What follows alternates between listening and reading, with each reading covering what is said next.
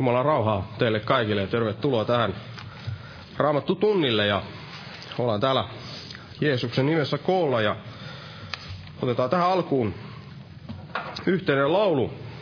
Tämä on laulu numero 87. Ei kuulalla maksettu lunnaita sielu.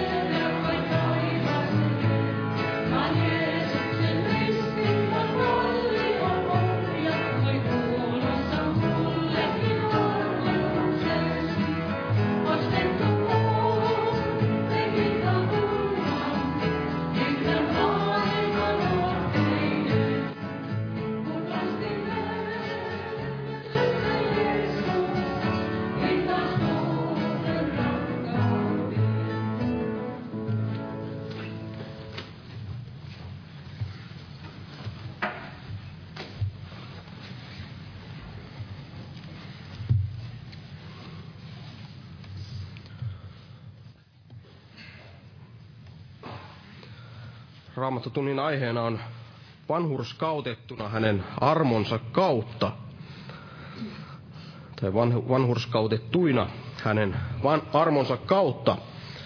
Eli tämä löytyy täältä Tiituksen kirjeestä ja sen kolmannesta luvusta. Jos luetaan tuosta ihan, ihan siitä alusta tämä koko asiayhteys. Paulen kirje Tiitukselle ja kolmas luku ja siitä alusta. Tässä Paavali kirjoittaa näin, että muistuta heitä olemaan hallituksille ja esivalloille alamaiset, kuuliaiset, kaikkiin hyviin tekoihin valmiit. Etteivät ketään herjaa, eivät riitele, vaan ovat lempeitä ja osoittavat kaikkea sävyisyyttä kaikkia ihmisiä kohtaan. Olimmehan mekin ennen ymmär, ymmärtämättömiä, tottelemattomia, eksyksissä, moninaisten himojen ja hekumain orjia, elimme pahuudessa ja kateudessa, olimme inhottavia ja vihasimme toisiamme. Mutta kun Jumalan, meidän vapahtajamme hyvyys ja ihmisrakkaus ilmestyi, pelasti hän meidät ei vanhurskaudessa tekemiemme tekojen ansiosta, vaan laupeutensa mukaan uudesti syntymisen peson ja pyhän hengen uudistumisen kautta, pyhän hengen uudistuksen kautta, jonka hengen hän runsaasti vuodatti meihin meidän vapahtajamme Jeesuksen Kristuksen kautta, että me vanhurskautettuina hänen armonsa kautta tulisimme iankaikkisen elämän perillisiksi toivon mukaan. Tämä sana on varma, ja minä tahdon, että sinä näitä teroitat, niin että ne, jotka Jumalaan uskovat, ahkeroi, ahkeroisivat hyvien tekojen harjoittamista. Nämä ovat hyviä ja hyödyllisiä ihmisille. Eli tässä, tässä viimeisessä jakeessa, mikä tässä oli, niin, niin Paavali tuo esille tämän, tämän hyvien tekojen harjoittamisen, ja tämä on tällainen asia, mikä, mikä, mistä kun siitä puhutaan, niin yleensä puhutaan sellaisessa yhteydessä, että,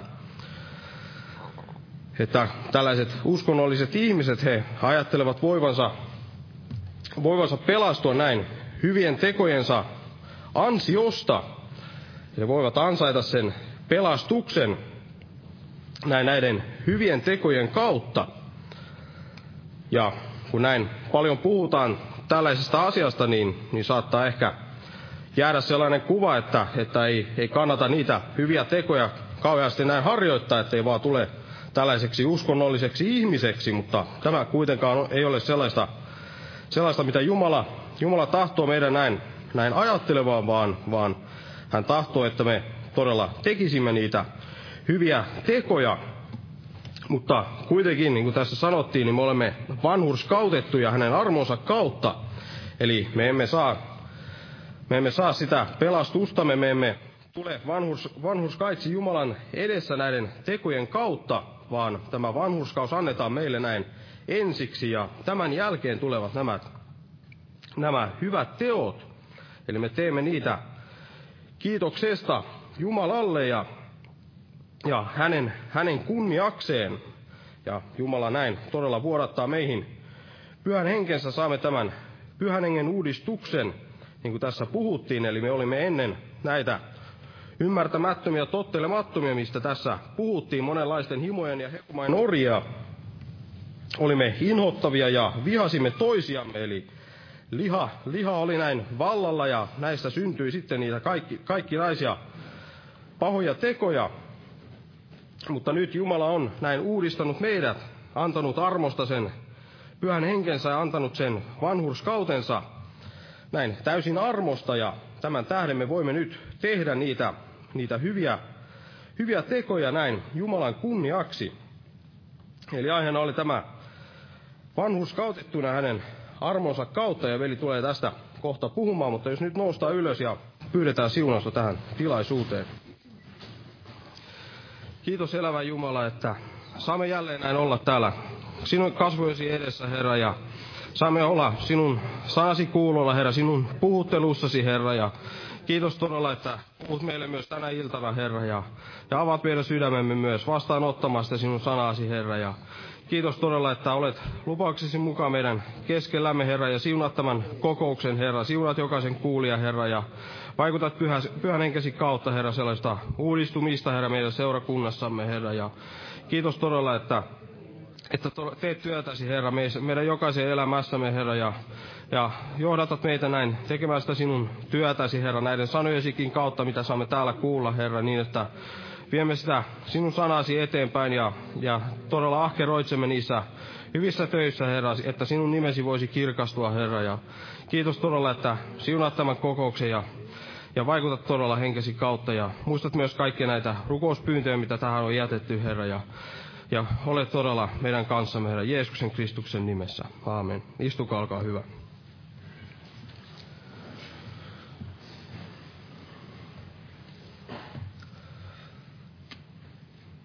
Näitä kokouksia on tällä viikolla, niin, niin on nämä päivärukoushetket. Ainakin huomenna on tämä päivärukouspiiri, mutta perjantaina päivärukoushetkeä ei varmaankaan näin ole koska julkinen liikenne ei, ei silloin päivällä näin, näin toimi, mutta sitten illalla ainakin bussit alkavat liikkua silloin kello 18 aikaa, niin varmaan pidämme tämän, kuitenkin tämän rukouskokouksen kello, 18, kello 19. Ja sitten on myös huomenna evankeliointi-ilta ja, Ja lauantaina ja sunnuntaina nämä herätyskokoukset kello 18. Sunnuntaina myös ehtoollinen. Muistetaan näitä rukouksessa näitä kokouksia ja tervetuloa niihin kaikkiin. Ja sitten vielä semmoinen ilmoitusasia, että sunnuntaina on yksi sielu pelastunut. Kiitos siitä Jumalalle. Ja jos nyt lauletaan jälleen yhteinen laulu, otetaan laulu numero 96. Ja laulun aikana kannetaan myös vapaaehtoinen uhrilahja Herran työn hyväksi. Jumala siunatko jokaista uhrinantajaa.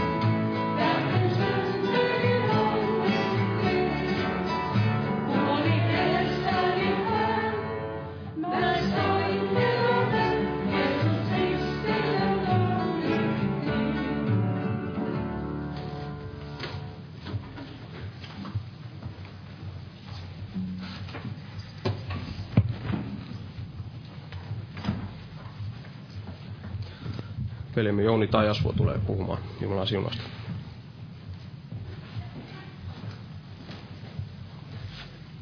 Jumalan rauhaa jokaiselle. Eli aiheena oli tämmöinen kuin vanhurskautettuina hänen armonsa kautta. Eli vanhuskaudesta ja armosta jotakin yritämme tässä tutkia yhdessä.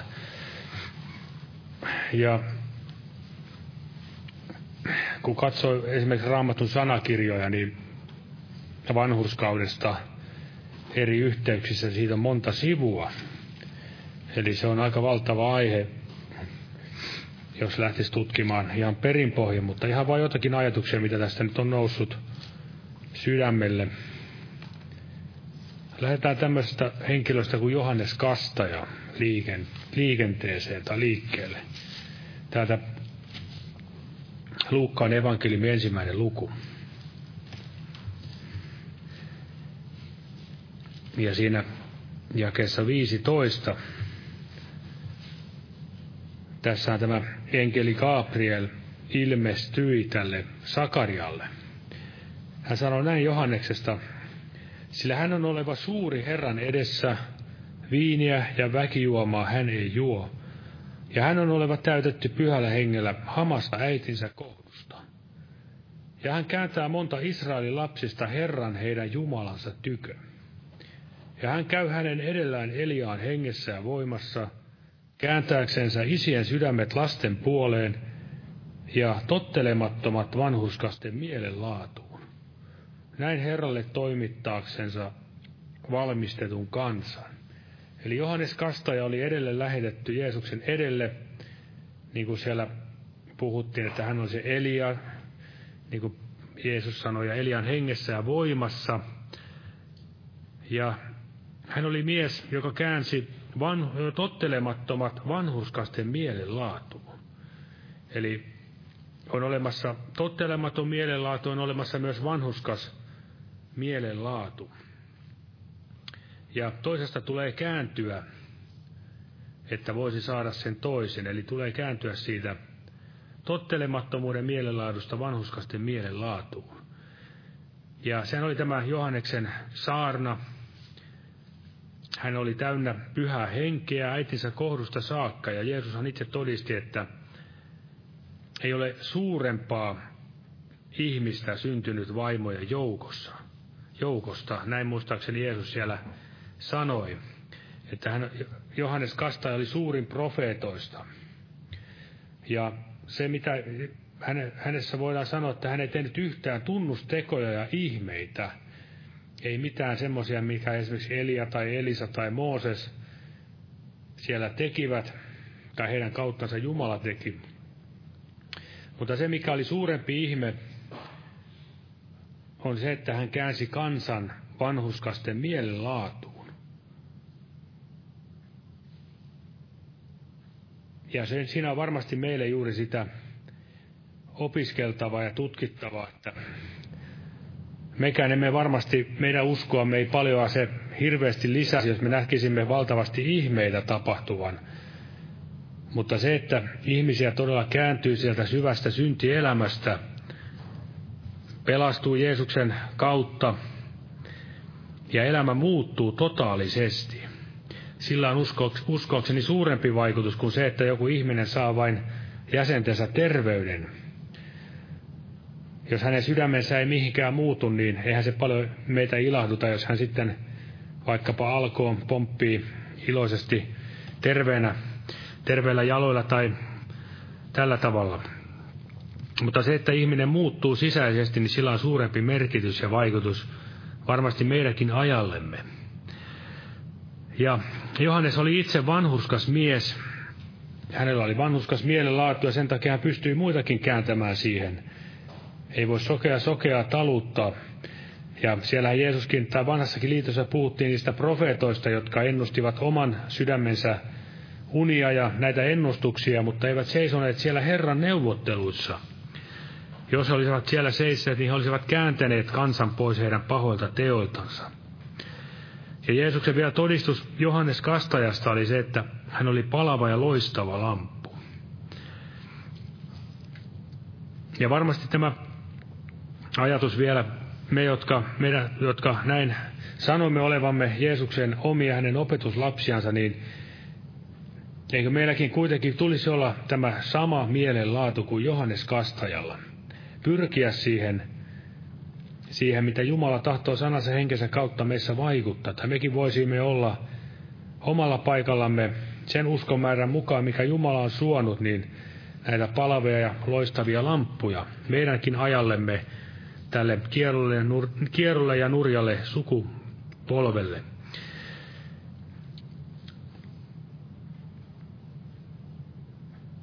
Ja tässä voidaan lukea Seuraava kohta. Otetaan tämä kohta täältä Efesolaiskirjeestä, jossa puhutaan tästä armosta.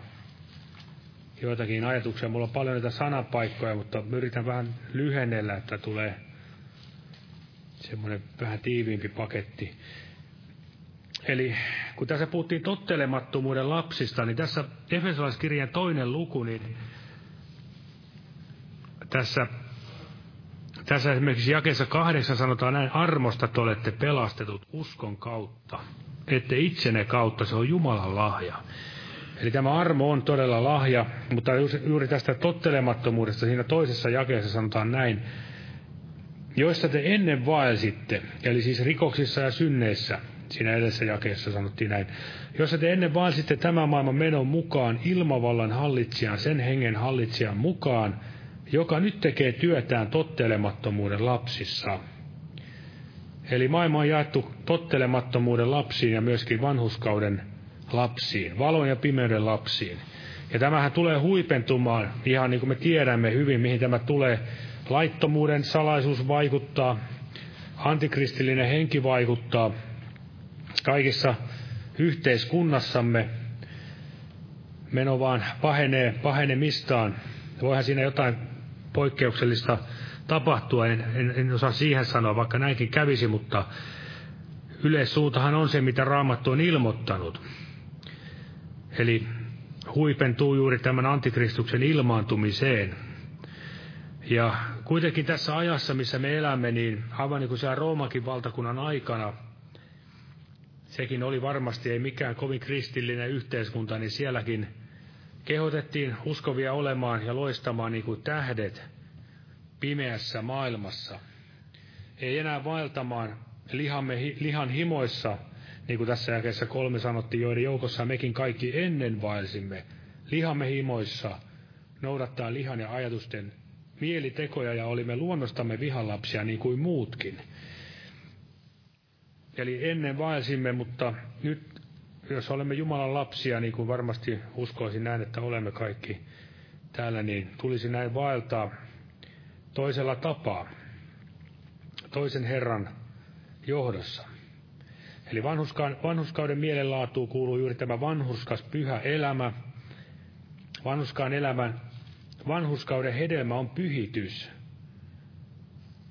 Eli pyhitys, tai vanhuskaus ei ole pyhityksen hedelmä, vaan nimenomaan juuri päinvastoin, niin kuin täällä sunnuntainakin täällä kuulimme juuri tätä lakia ja armoa, kun täällä Osmo puhui. Eli nämä helposti meissä saattaa todella välillä mennä Päinvastoin me ikään kuin pyritä, pyrimme omalla pyhityksellämme ansaitsemaan jotain, vaikka se on juuri päinvastoin. Ja luetaan täältä, täältä vaikka roomalaiskirjeestä. Mennään sinne seuraavaksi kahdeksas luku. Eli tämmöinen ajatus, että miksi Jumala pelastaa armosta, miksi ei pelasta lain kautta. No tässä esimerkiksi tämä jää kolme, kahdeksas luku jää kolme sanoo näin. Sillä mikä laille oli mahdotonta, koska se oli lihan kautta heikoksi tullut.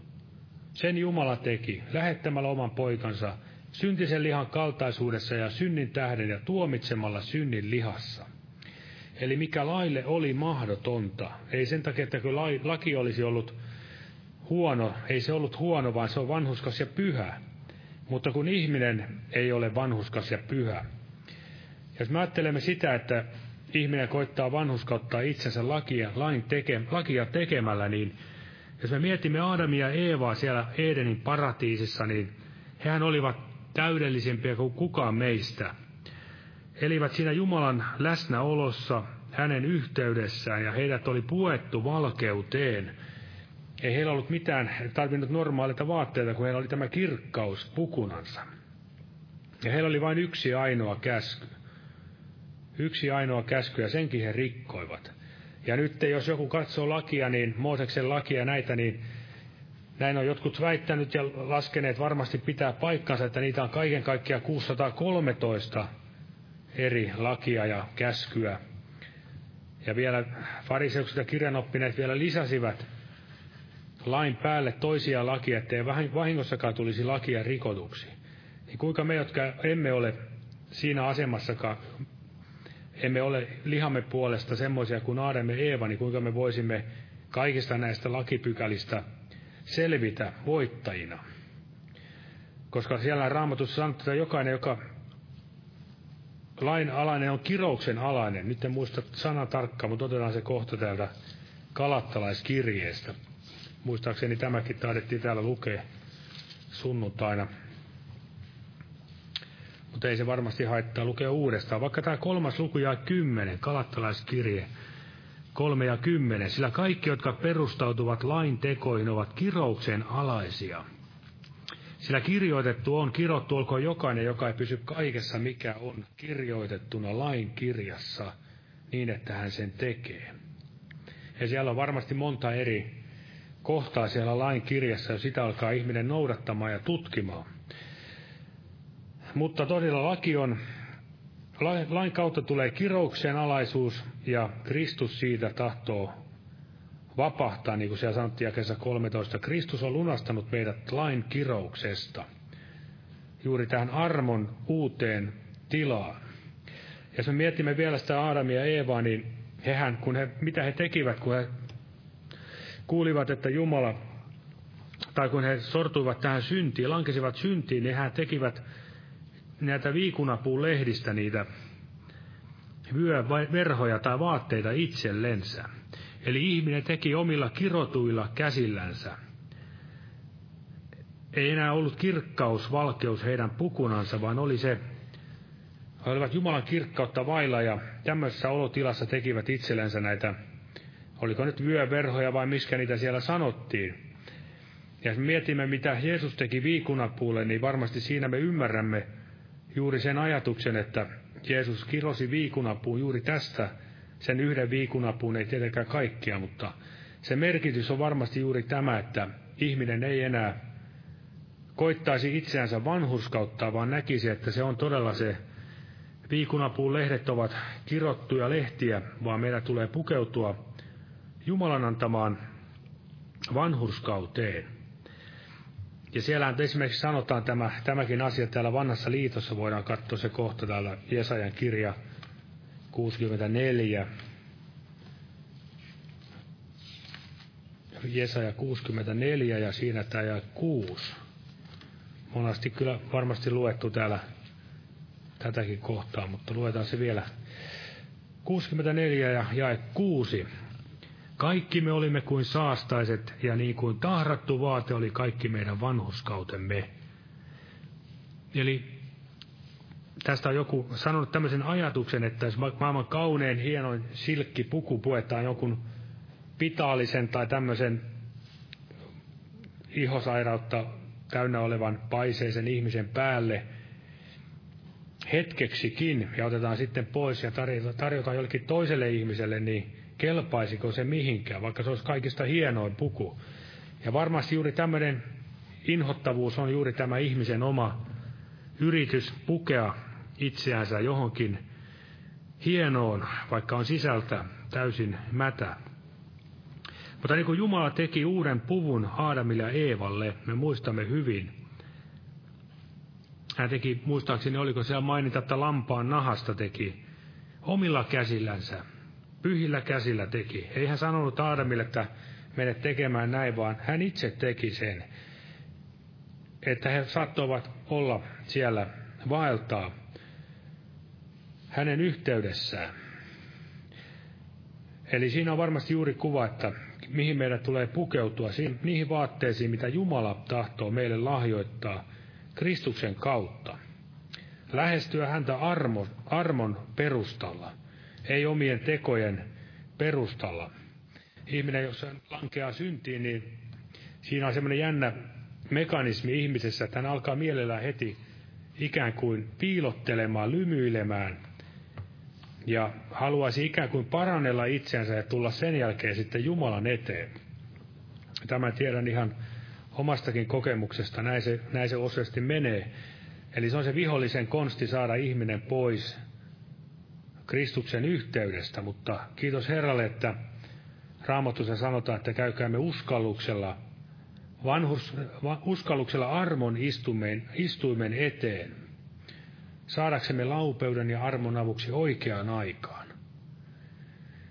Eli siellä todella tarjotaan meille tämä armon ja vanhuskauden runsas lahja. Ja kun me mietimme tätä vanhuskasten miele, mielen laatua, niin Jeesuksessahan se tulee tietenkin kaikkein parhaiten esille. Otetaan tämä yksi kohta, mikä kuvaa hyvin hänen asennetta, nöyrää, palvelevaa, kuuliasta asennetta. On tämä Matteuksen evankeliumi kolmas luku. Tässä tulee kolmas luku ja siitä jakeesta 13, eli tämä kastetilaisuus siellä Jordanin rannalla. Tässä sanotaan näin, silloin Jeesus tuli Galileasta Jordanille Johanneksen tykö hänen kastettavakseen. Mutta tämä esteli häntä sanoen, minun tarvitsee saada sinulta kaste, ja sinä tulet minun tyköni. Jeesus vastasi ja sanoi hänelle, sallin nyt, sillä näin meidän sopii täyttää kaikki vanhuskaus. Silloin hän sen salli sen hänelle. Eli vanhuskauden tekeminen, tai vanhuskauden tekeminen on ennen kaikkea kuuliaisuutta taivaan isän tahdolle. Ja mitä tässä tapahtuu, kun Jeesus oli kastettu, nousi hän kohta vedestä ja katso, taivaat aukenivat, ja hän näki Jumalan hengen tulevan alas niin kuin kyyhkysen ja laskeutuvan hänen päällensä. Ja katso, taivaista kuului ääni, joka sanoi, tämä on minun rakas poikani, johon minä olen mielistynyt. Eli tämä vanhuskauden teko, Jeesus meni kasteelle, otti kasteen, tuli Johannes Kastajan kastettavaksi. Eli ei hän hypännyt sinne itse ajateltu, että minä tarvitse kenenkään kastet, itse voi mennä tähän kastautumaan, vaan hän oli näin nöyrä asenteeltaan. Ja mikä oli tässä siunaus? Siellä pyhä henki laskeutui hänen päällensä ja isä sanoi taivasta, tämä on minun rakas poikani, johon minä olen mielistynyt. Ja siellä todella vanhassakin liitossa sanalaskussa sanotaan, että siuna, Jumalan siunaus on vanhuskaan pään päällä. Todella Jeesus sai kokea varmasti, kun kyykkynen laskeutui siellä hänen yllensä. Jos me mietimme sitä, että Jeesus ei olisi tehnyt tätäkään, tätä askelta, niin olisiko siellä Jumalan pyhä henki laskeutunut hänen päällensä? Olisiko kuulunut ääni, että tämä on minun rakas poikani? Jokainen voi miettiä sitä. Ja siellä todella vanhassakin liitossa Davidin sanojen mukaan, niin siellä hän sanoi siellä Davidkin, että sinun tahtosi minä teen mielelläni. Kirjakäärön on minun, minusta kirjoitettu. Eli meidänkin elämässämme, niin kuin me tiedämme, niin raamattuun on kirjoitettu se kaikki tarpeellinen. Niin kuin voidaan ottaa ihan tämä yksi kohta, mikä vaikka monasti on täältä luettu, mutta se ei siitä miksikään huonoinen, vaikka luetaan vielä kertaalleen. Eli tämä toinen Timoteuksen kirje kolmas luku. Ja siinä jakeet 16 ja 17. Tässä sanoo Paavali näin tai kirjoittaa. Toinen kirje Timoteukselle kolmas luku ja 16 ja 17 jae. Jokainen kirjoitus, joka on syntynyt Jumalan hengen vaikutuksesta, on myös hyödyllinen opetukseksi, nuhteeksi, ojennukseksi kasvatukseksi vanhurskaudessa, että Jumalan ihminen olisi täydellinen kaikkiin hyviin tekoihin valmistunut. Ja vielä haluaisin ottaa tämmöisen kohdan täältä vanhasta liitosta, vanhan liiton puolelta, viides Mooseksen kirja, 29 ja 29, eli 29. luku ja 29. Mä tätä samaa aihepiiriä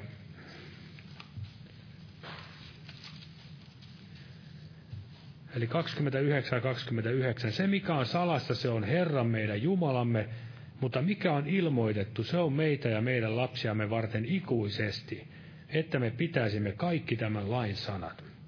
Eli kirjakäärän on kirjoitettu, mitä minun pitää tekemään, ja se on varmasti näin yhtä lailla meidänkin elämämme kohdalla. Kaikki oleellinen ja tarpeellinen on kirjoitettu meitä varten tänne raamattuun. Ja sen haluan sanoa, kun tuli mieleen eräs tämmöinen profeettana, kun hän itseänsä pitää, tai Jouko Piho, joka kerran yhdessä radiohaastattelussa sanoi, että eihän kaikkea ole raamattuun kirjoitettu. Hän kuvasi tämmöistä tilannetta, että Suomi on jotenkin Jumalan edessä erikoisasemassa. Ja siinä se, mä en muista mitä se haastattelija kyseli, mutta tämä henkilö, tämä Piho sanoi, että kun, koska Jumala ei ole kaikkia raamattua kirjoittanut. Mutta jos me ajattelemme näin, että se mitä me opetamme, ja näin sehän pitäisi olla nimenomaan täällä raamattua kirjoitettu. Se on meitä varten opiksi, opetukseksi. Eli moni harha oppi, niin se varmasti on juuri tällaista, että, että eihän kaikki ole raamattua kirjoitettu. Se on totta, että ei kaikkia Jeesuksen kanssa tekoja kirjoitettu raamattuun, niin kuin Johannes sanoi, mutta se mitä tarvitsemme, se on kirjoitettu tänne. Eli aina tulee tarkistaa ne asiat Jumalan sanasta. Eli siellä, siellä me löydämme Jumalan tahdon meidänkin elämämme kohdalla. Ja myöskin se, että David sanoi, että, että sinun tahtosi minun Jumalani minä teen mielelläni. Eli se on sitten vielä seuraava askel, että miten me oppisimme tekemään Jumalan vanhuskautta, Jumalan vanhuskasta tahtoa mielellämme. Että oikein sydämemme halajaisi sitä. Se on juuri se, niin kuin Raamatussa puhuttiin siitä uudesti syntymisen peson ja pyhän uudistuksen kautta. Se, että meidän Jumalan pyhä henki saisi meitä enemmän valtaansa. Jos me yritämme tehdä Jumalan tahtoa mielellämme, vaikka emme ole täyttyneet pyhällä hengellä, emme ole rukoilleetkaan esimerkiksi pitkään aikaa, tai muuten olemme laiminlyöneet Jumalan sana ja rukouksia ja kaiken muun tämmöisen jumalisuuden, niin tuskin me voimme tehdä sitä Jumalankaan tahtoa kovin mielellämme. Se on semmoista varmaan aika nitisevää touhua. Nitisemme ja kitisemme varmasti monella tapaa. Mutta sieltä sanotaan, että pyhä, kehotetaan täyttymään pyhällä hengellä. Siellä Jeesuksesta sanotte, että sinä rakastit vanhuskautta ja vihasit vääryyttä. Sen tähden on Jumala voidellut sinua enemmän iloöljyllä enemmän kuin sinun osa veljäsi. Eli juuri se, jos me rakastamme vanhuskautta, niin silloin meillä antaa Jumala sen voiman, ilon tehdä hänen tahtoansa. Ja siinä on myöskin tämä rakkaus asiana, jos se on todella tämä meidän elämämme, Jumalisuuden on todella rakkauteen sidottu, tai se on se täydellisyyden side, se rakkaus, eikä mikään semmoinen lainomainen yrittäminen. Kun rakkaus on vuodatettu Jumalan pyhän kautta, sanoo roomalaiskirje. Ja sen takia Raamattu sanookin monasti, että meidän tulisi täyttyä pyhällä hengellä rakentaa itseämme pyhimmän uskomme perustukselle rukoilemalla pyhässä hengessä. Ja tämä on todella kaikista Jumalan armon vaikutusta kaiken kaikkiaan, jos me mietimme siellä sanotaan, että Jumalan armo vaikuttaa uskoa ja rakkautta. Eli Jumalan armo vaikuttaa uskoa ja rakkautta, joka Jeesus, Jeesuksessa Kristuksessa. Ja jos me mietimme vielä tuota lakia, niin onko sillä mitään merkitystä enää? No se ei enää mitään uskovaiselle siinä mielessä mutta onhan niitä asioita ram, sinnekin kirjoitettu. Sen käskyn päämäärä on rakkaus. Ja laki on kasvattaja Kristukseen. Ja Kristus on lain loppu, eli Kristus on lain päämäärä. Ja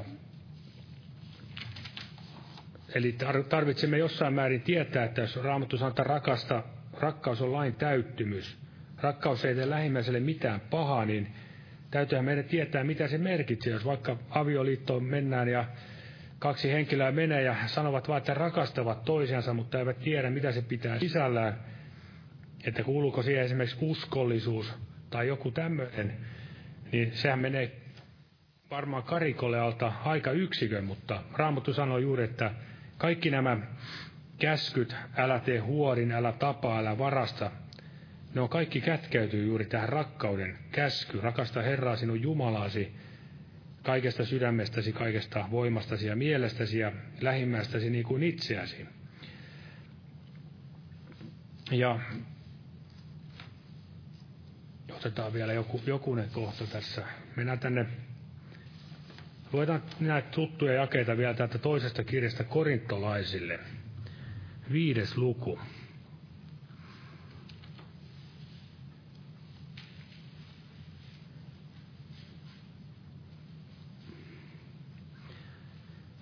Ja otetaan tämä yksi kohta juuri, tai otetaan tämä jaket 20, 21. Kristuksen puolesta me siis olemme lähettiläinä, Jumala kehottaa meidän kauttamme. Me pyydämme Kristuksen puolesta, antakaa sovittaa itsenne Jumalan kanssa. Sen, joka ei synnistä tiennyt, hän meidän tähtemme teki synniksi, että me hänessä tulisimme Jumalan vanhuskaudeksi. Eli se, mikä tässä nyt on ajatuksena tämä, sen, joka ei synnistä tiennyt, meidän tähtemme teki synniksi. Eli Jeesus ei tiennyt synnistä. Hän oli kiusattu, mutta hän ei itse sitä, itse koskaan langennut. Hän oli kiusattu, mutta ilman syntiä. Siinä mielessä hän ei tiennyt syntiä. Kyllä hän tiesi, että synti on se ongelma täällä maan päällä, mutta ei, ei omassa elämässään harjoittanut sitä. Ja se, mitä myöskin tässä tapahtuu tässä, kun me uskon kautta, evankeliumin kautta, tulemme uskoon, otamme tämän armon sanoman vastaan, niin tässä sanotaan näin, että me tulisimme hänessä Jumalan vanhuskaudeksi. Ja tämä on jotain niin valtavaa, kun sitä miettii, niin Jumala siis lahjoittaa meille oman vanhuskautensa, riittävän vanhuskauden. Ei voi enempää vaatia, eikä pyytää, eikä voi lisätä kuin mikä on Jumalan vanhuskaus. Ja siinä toisella puolella me annamme Jeesukselle oman syntimme. Se on ihmeellinen tämä jumalallinen vaihtokauppa, niin kuin muistaakseni Luther tästä mainitsi, ja siitä saisimme olla, saisimme olla, varmasti olemmekin kiitollisia Herralle, että hän on todella niin armahtavainen ja laupias. Ja semmoinen kohta vielä, mitä Raamattu puhuu. Otetaan tämmöisiä muutama kohta vielä täältä. Psalmi 147. Psalmi 147 ja siinä tämä jää 10-11. Tässä sanotaan näin, että eli 147 jakeet 10 ja 11. Ei kelpaa hänelle hevosen voima, ei hän mielisty miehen jalkojen nopeuteen. Herra mielistyy niihin, jotka häntä pelkäävät, jotka panevat toivonsa hänen armoonsa. Eli ei mikään inhimillinen vetoa Jumalaan. Ei miehen eikä naisen voima, ei mikään viisaus, ei rikkaus, ei mikään tämmöinen luonnollinen asia vetoa Jumalaa. Emme voi millään tavalla hurmata Jumalaa omalla älyllämme tai nokkeluudellamme tai jollain muulla ulkomuodollamme, vaan Herra mielistyy niihin, jotka häntä pelkäävät ja panevat toivonsa hänen armoonsa. Monessa kohdassa näin tämä sama ajatus tulee. Siellä sanottiin toisessa kohdassa näin, että kun minä ajattelen minun jalkani horjuu, niin, niin sinun armosi minua, Herra, tukee. Kun meidän jalkamme horjuvat, siis me olemme heikkoja. Tämä myös Paavalikin huomasi, hän siellä sanoi, että Jeesus siellä itse sanoi hänelle, että minun armossani on sinulle kyllin, minun voimani tulee täyde, täydelliseksi heikkoudessa. Eli meidän ei tarvitse olla itsessämme mitään vahvoja eikä muuta, vaan kaikessa heikkoudessamme turvata Jeesukseen, Kristukseen tulee tehdä niin kuin täällä sanoo Pietari täällä ensimmäisessä kirjeessä, ensimmäisessä luvussa. Tähän sitten vaikka aletaan lopettelemaan, niin jaksetaan vielä tämä kohta lukea. Ensimmäinen Pietari, kirje, ensimmäinen luku ja siinä ehkä 13 ja siitä vähän eteenpäin. Hän sanoi näin, että vyöttäkää sen tähden mielenne kupeet ja olkaa raittiit ja pankaa täysi toivonne siihen armoon, joka teille tarjotaan Jeesuksen Kristuksen ilmestymisessä. Eli Pietari ymmärsi, mikä on armo Kristuksessa, että siihen tulee laittaa täysi toivo. Ei puhuta mistään lapsikasteen armosta, vaan armo, joka on Jeesuksessa Kristuksessa. Hän oli täynnä armoa ja totuutta. Ja sitten vielä jatketaan, niin kuin kuulijasten lasten tulee, älkää mukautuko niiden himojen mukaan, joissa te ennen tietämättömyytenne aikana elitte – vaan sen pyhän mukaan, joka on teidät kutsunut, tulkaa tekin kaikessa vaelluksessanne pyhiksi. Sillä kirjoitettu on, olkaa pyhät, sillä minä olen pyhä. Eli näin Jumala myöskin, kun hän antaa meille armonsa, vanhuskautensa, niin varmasti hän myös toivoo, että se vaikuttaisi meidän elämässämme sitä pyhitystä, haluaa elää hänen tahtonsa mukaan. Tosi armon saanut ei jatka synnissä. Siellä Jeesus, kun sanoi tälle naiselle, joka oli kiinni otettu aviorikoksesta, niin Jeesushan sanoi hän, että mene, äläkä tästä edes syntiä tee. Ei siellä Jeesus sano, että tule sitten taas uudestaan, kun joudut vaikeuksiin, vaan mene, eläkä tästä edes syntiä tee. Ja näin Raamattu todella meitä, meille sanoo, että onko meidän jatkettava synnissä pois se.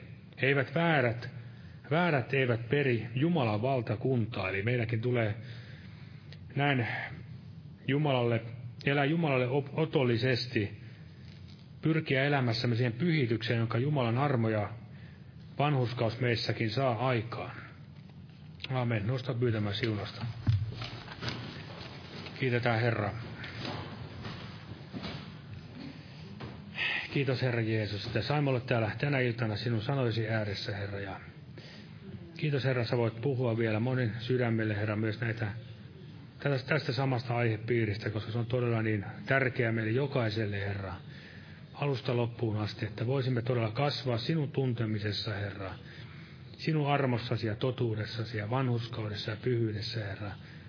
Näin voidaksemme vielä loistaa tässäkin pimeässä maailman ajassa, Herra, niin kuin Johannes Kastajakin siellä palava ja loistava lamppu, Herra. Tee sinä tätä työtäsi meissä edelleen ja kiitos, että olet meidät omaksesi ottanut, Herra, ja näin verelläsi puhdistanut, Herra. Ja saamme panna täyden toivomme, Herra, siihen armoon, mikä meille sinussa tarjotaan, Herra Jeesus. Siunaa varjelle jokaista täällä ja varjelle vahvista meitä uskossamme ja vedä pois poikenneita, Herra, eksyneitä takaisin yhteyteesi ja myöskin, Herra, jos tar- joku tarvitsee ruumiin parantamista, niin Herra, kosketa parantavalla voimalla, Isä, Jeesuksen nimessä ja veressä. Jää näin siunaamaan meitä nimessäsi. Aamen. Olkaa hyvä ja istukaa.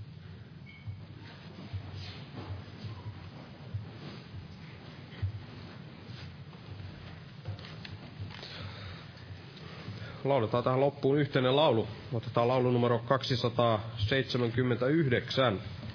279. Jumalan siunasta teille kaikille.